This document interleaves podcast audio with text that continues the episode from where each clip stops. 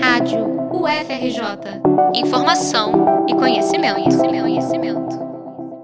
Começou na quarta-feira, 1 de março, a sétima edição da campanha nacional 21 Dias de Ativismo contra o Racismo. As atividades vão até 21 de março, marcando o Dia Internacional de Enfrentamento ao Racismo.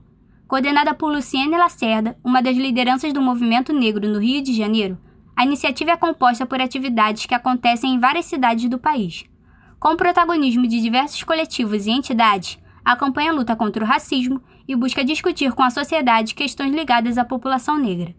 A abertura das ações se deu por meio de uma live, transmitida pelas redes sociais da campanha e pelo canal do YouTube da Curtine.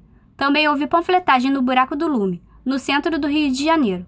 A ação se dará em diferentes lugares da cidade, durante os 21 dias.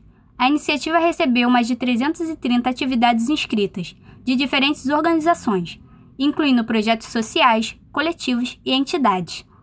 A Universidade Federal do Rio de Janeiro está presente na campanha, desenvolvendo atividades remotas e presenciais em diferentes campos. São ações como oficinas, debates e palestras. A Rádio FRJ também marca presença e realiza duas lives, com o tema da série que exibimos em novembro de 2022, aqui no Informação e Conhecimento. O Brasil depois das cotas raciais, vai ser nos dias 15 e 20 de março, das 6 às 8 da noite.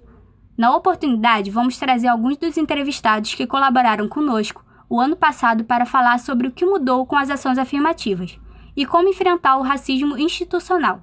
A participação da rádio na campanha vai ser transmitida no canal do YouTube da Rádio FRJ e também em canais parceiros, como a UFRJ Oficial e o Fórum de Ciência e Cultura.